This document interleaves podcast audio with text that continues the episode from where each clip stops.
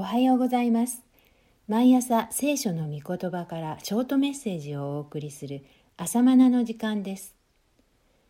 今日はマルコ福音書第14章24節の御言葉です。イエスはまた言われた。これは多くの人のために流す私の契約の地である。イスラエル七大祭りの最初の祭りが生贄の子羊をほふる杉越の祭りとその日から7日間にわたって酵母菌の入っていないパンで生活する除光祭種なしパンの祭りです。かつてイスラエルがエジプトから脱出した時のことを記念する祭りです。出エジプト12章。この重要な祭りの夕食をイエスはかねてから準備なさっていました。用意のできた2階の広間とあるように手はずも整えてあったようです。マルコ14章14から15節この食事の席で私を裏切る者がいるとイエスは予告なさいました。それはユダのことを指摘されたのですが、それを悟る者はおらず、むしろ弟子たちは自分のことではないかと思いました。19節イエスを裏切る要素は誰にもあったわけです。事実、弟子たちはイエスを見捨て、ペテロは三度否みました。そんな弱い弟子たちであることも重々承知の上で、イエスは契約をお立てになりました。さて、かつて民は奴隷の地エジプトから解放される夜、子羊をほふってその血を流し、その肉を食しました。その食事をした家を死の裁きは過ぎ越していきました。これを記念して杉越しの祭りが祝われてきました。この出来事はやがて神の子羊がほふられることの予言でした。そしてついにイエスは神の子羊として杉越の祭りの日に十字架で死なれたのです。自分について書いてある通りに21節と言われたようにイエスの十字架の死は聖書に記されている通りです。旧約の民は子羊をほふりその肉を食べましたが新約の民はイエスの肉を食し、その血を受けます。新しい契約の食事です。イエスの血と肉によって罪の奴隷であった私たちは出エジプトしました。この契約を覚えて生産式が行われます。やがて天でイエスと共にこの祝いの食事をすることで完成します。25節血は衝撃的です。命が絶たれたことを意味するからです。自然死ではありません。たった今の今まで生きていた命が意図的に絶たれたことを血は意味しています。かつてエジプトで杉越があった夜も血が流されました。それはイスラエルの家々で殺された羊の血でした。エジプト中を行き巡った死はこの血が玄関に塗ってある家を過ぎ越していきました。なぜなら子羊の血はこの家は身代わりの命が絶たれたことの印だからです。エジプトの杉越事件はやがて全世界に下される罪に対する死の裁きを予言しています。誰もこの死から逃れ得る者はいません。ただその身代わりの死を受けた者だけを滅びが過ぎ越していきます。身代わりの死の証拠は血です。出エジプトの時は子羊の血でしたが、終わりの時はイエスの血です。血は罪の支払いがなされた印です。罪の代価である命が絶たれた印です。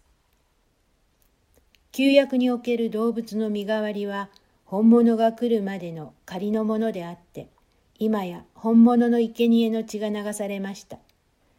動物の血ではなく、神の血が流されたのです。この血は全人類の罪の代価を支払ってもあまりある尊い血です。この血を私たちは受けました。血による契約を受けたものです。エジプトにおいてイスラエルが立派な民族だから死が過ぎ越したのではありませんでした。子羊の血を見て過ぎ越したのです。終わりの時代も同じです。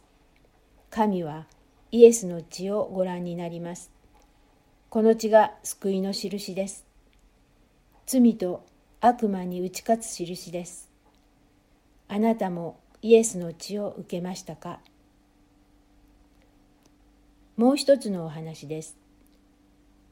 このようにして十字架の死を前に契約の食事をなさった後、イエス様は大祭司カヤパの家の中庭で不当な裁判をお受けになりました。この時に証言に立ったのは偽りの証言者ばかりでした。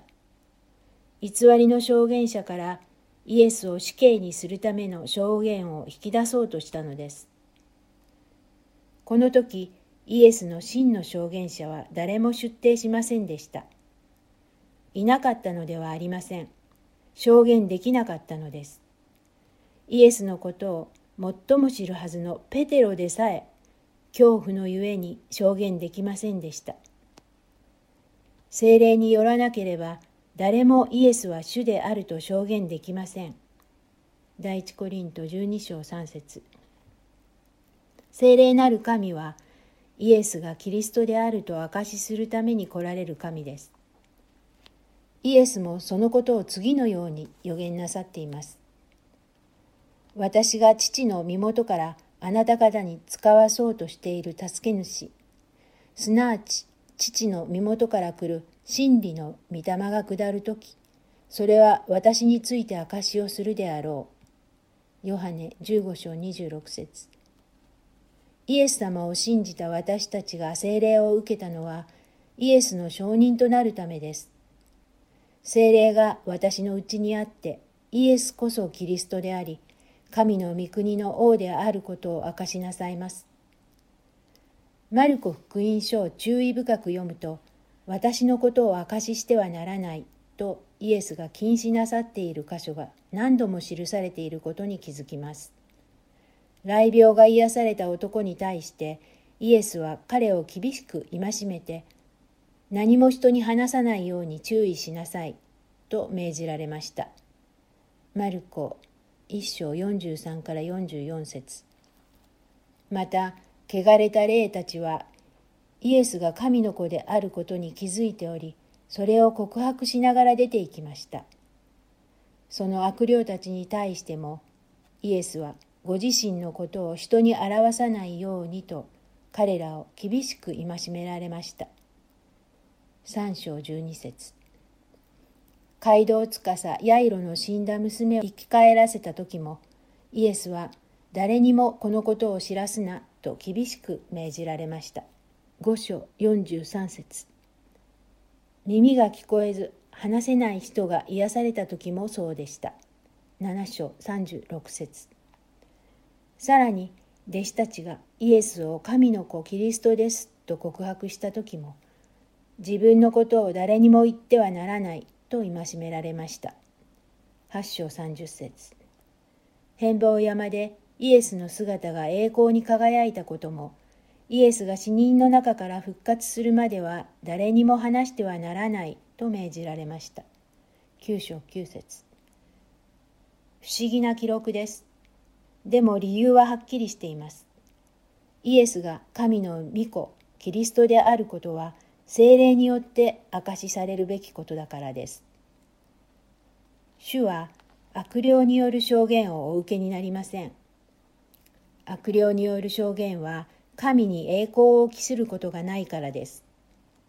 また人間的な知識や理解によっても証言をお受けになりません。人間的な知識はやがて変質し歪んでしまうからです。2000年後の今に至るまでイエスの証言を曲げることなく変質することなく明かしし続けるお方は精霊なる神だけです。この精霊を受けるまでは自分の力で証しすることはできないししてはいけないのです。ですからイエス様について勉強したから証ができるのではありません。イエスを精霊によって体験した者が証言者です。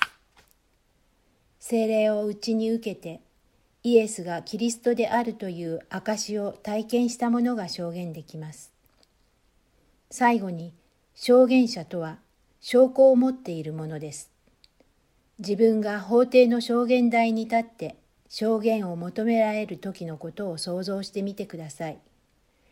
自分にイエスについての証拠があるだろうか。偽りの証拠であれば、悪魔は責め立てる検事のようにして、その証拠を論破してしまうでしょう。ですから祈りましょう。聖霊なる神様、私のうちにイエスの証があるようにしてください。イエスがキリストである証拠があるようにしてください。それではまた明日。